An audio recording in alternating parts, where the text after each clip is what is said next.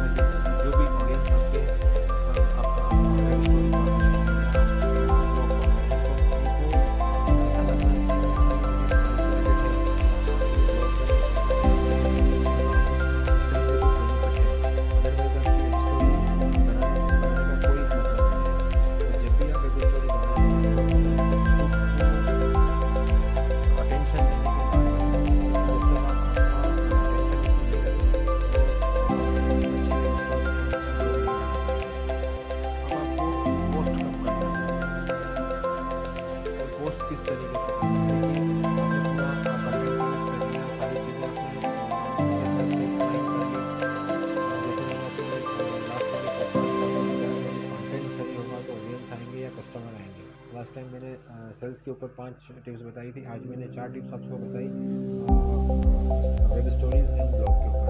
जब आप कंटेंट बनाएँगे तो